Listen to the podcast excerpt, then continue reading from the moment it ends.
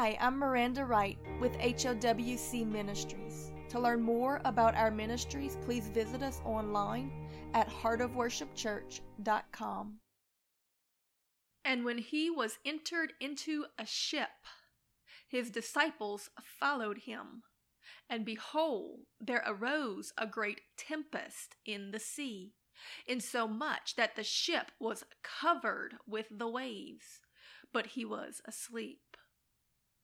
And his disciples came to him and awoke him, saying, Lord, save us, for we perish.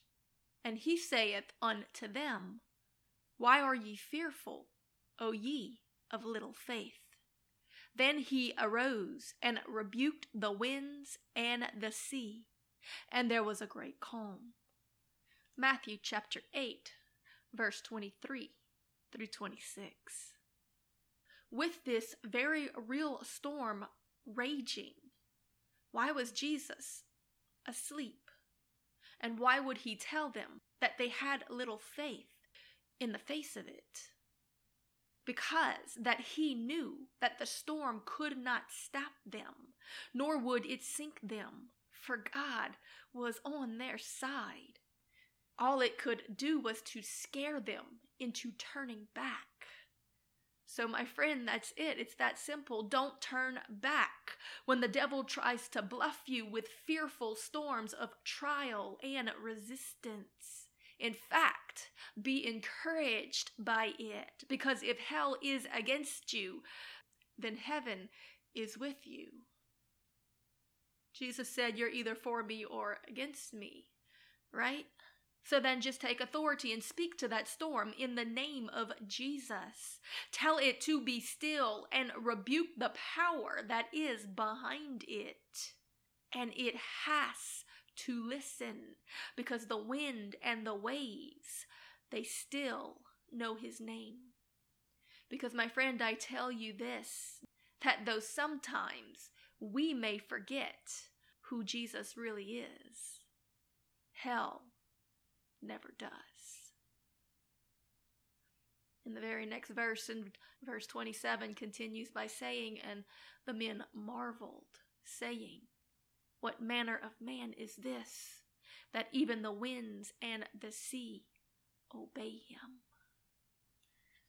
Sadly enough, that's the reality that many of us face in the midst of our trials and tribulations.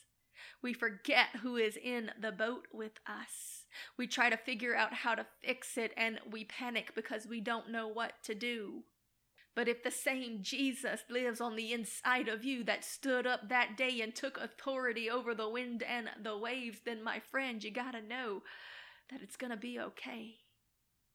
Just praise him in the storm, profess his name, decree and declare into the atmosphere, speak it forth. Peace, be still in the name of the Lord. You see, Jesus said that you've got to speak to the mountain. Sometimes, my friend, you've got to just quit doubting and freaking out and open your mouth. I will tell you this that when God is speaking, you stop talking and start listening. But when the enemy starts talking, all that noise like the boisterous winds and the waves that they saw that day, you stop listening and start speaking. You start decreeing. You start remembering who your God is, that the enemy is already defeated and is under his feet. If God be for you, who can be against you? How mighty and marvelous is our King.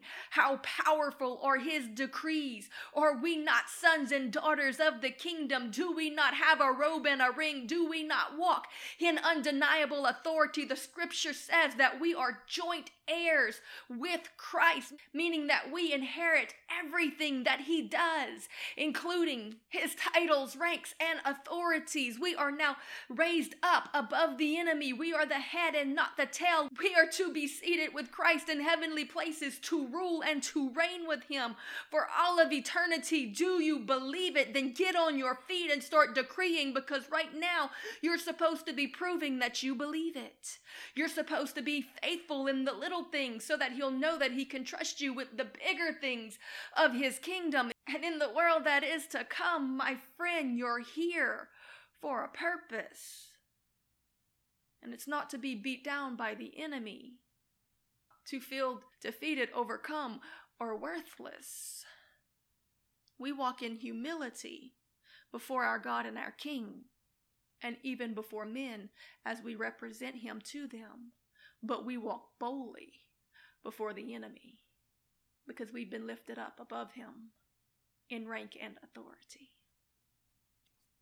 So today we speak to those storms in our life and we command the spirit of fear and of doubt and of confusion to be cast out. We do not agree with these things, with what they speak to us anymore. We are going to glorify and magnify our risen Lord and declare his majesty by shaking off the chains of unbelief. You see, my friend, the enemy will cause you to become so fearful that you start acting and reacting in the flesh. My friend, what is the problem in your life, in your family, in your church, in your community?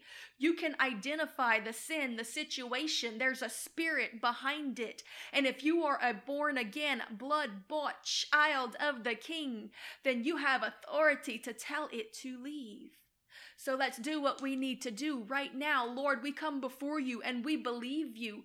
We believe that you are the risen Lord, the Christ, the Son of the living God, that you came and gave your life, that your blood might atone for us, that we would be cleansed and forgiven, Lord. We confess our sins and our faults to you and ask you to come and fill us with your spirit to make us your sons and daughters in your kingdom, and having all faith and believing this wholeheartedly, being fully persuaded, as Paul said, Lord, we stand in the position and the commission that we have been given, and we take dominion over the lands of our inheritance. We command every spirit of death to depart from it, every perversion, every antichrist spirit that seeks to be worshiped, every spirit of envy and jealousy and strife and contention, every evil spirit of racism and hatred, we command you to depart. You are not welcome. And we call in the spirit of the Lord. God, you gave us the earth. You told us to take dominion. Jesus, you came and you left us with a commission to occupy, to possess until you come again. And today we're going to do it. And as we have been given this authority, Lord, we call upon you and we hand it back over to you. We plant the flag. We stand as the ambassadors of Christ, raising up embassies unto heaven and saying, Lord, you come and fill it and dwell amongst men and bring your decrees into the land. My friend, do you understand the power and majesty and limitless ability of the one that you are serving when you trust in Jesus, the Lamb that was slain from the foundations of the earth. He is worthy of all praise and adoration, but above all things, he is worthy to be believed. And he has called us to walk in authority. Don't be beaten down by the enemy and left weary in well doing because he's bluffing you. The devil can only walk in the void that we leave when we don't stand in our authority. He is a usurping spirit. He has already been defeated. He has already been judged. We have already been given kingship. Jesus did that for us. When he came and made us the bride, and then willed everything that he had to us and died so that he could release that to us. I don't think any of us even fully understand the depths of what Jesus did for us, but I guarantee you that at least to a degree, probably more than you and me, hell does. So even if you don't fully understand it, just do what he said to do. Speak to the mountain and cast it out, and do not doubt, and it will be done. So, what is the mountain that you are facing? Because he's not calling you to compromise with it, he is calling you to cast it out. Is it unbelief? Is it unforgiveness? Is it pride? Is it contention. a contrary spirit? Is it something that's coming against you and your family or your church, a Jezebel, a Balaam?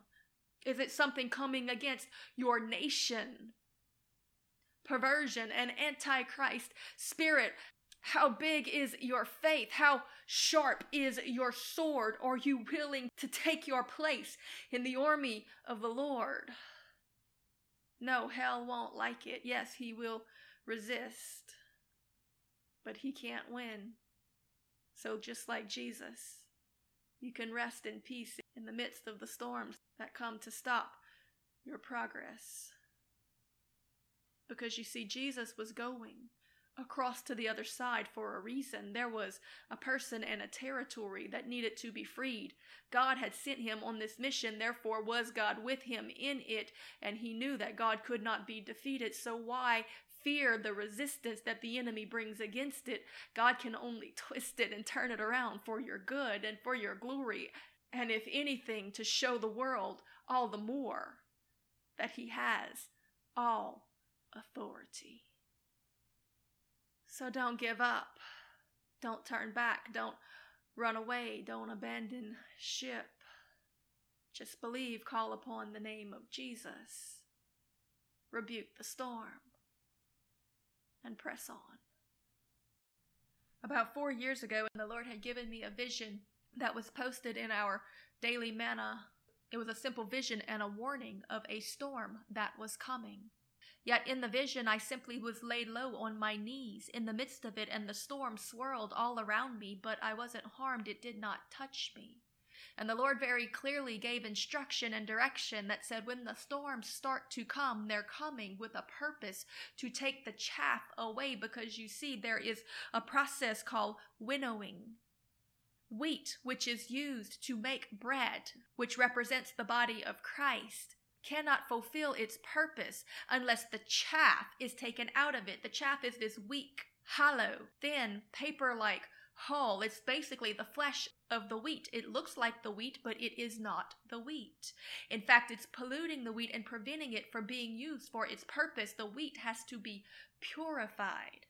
And the process by which this is done is called winnowing. It's a wind that comes to blow the chaff away this is why John the Baptist said when Jesus approached him that he would come and baptize us in the Holy Spirit. And he would come with a fan in his hand. It was a winnowing fan. The Holy Spirit comes with a purpose. It's to purify the wheat, to blow our sin and pride and selfishness away. It's to separate us from everything that is selfishness that we might be ready for the Lord's returning to be a bride dressed in white, spotless, and without blemish. But it takes a wind to do this. So sometimes does God allow the storms to arise.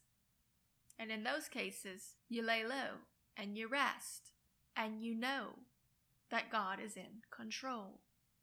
You pray in the vision, I was on my knees praying, and the storm was not touching me. So when the storm comes and the wind blows, the wheat lays low.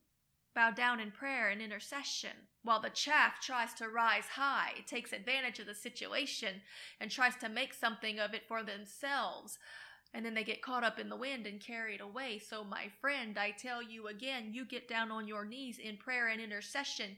You rebuke the plans of the enemy and you praise God in the midst of the storm that He will use it to bring a purifying. And when it's done, you rise up and you go on over to the other side and fulfill your purpose. And you'll find that the storm actually only pushed you closer to God's intended destination the right one, the place that God was sending you, that place where there was a heart crying out for the Lord to send someone to represent Him, to bring His message, His love, His hope, His salvation, and His deliverance, so that even the storms are turned for the good of those who are willing to lay low and pray and be humble and wait and rebuke every plot and plan of the enemy until the skies have cleared and the work of it has been done, and then they stand up and they press on. So have patience, weary soldier, and do not fear the wind or the waves, for God is still in control. He's just got to clear the stage. Because if it's one thing that I have learned, is that you cannot build upon rubble and clutter and baggage. Sometimes you've got to let God clear the stage before He can set it.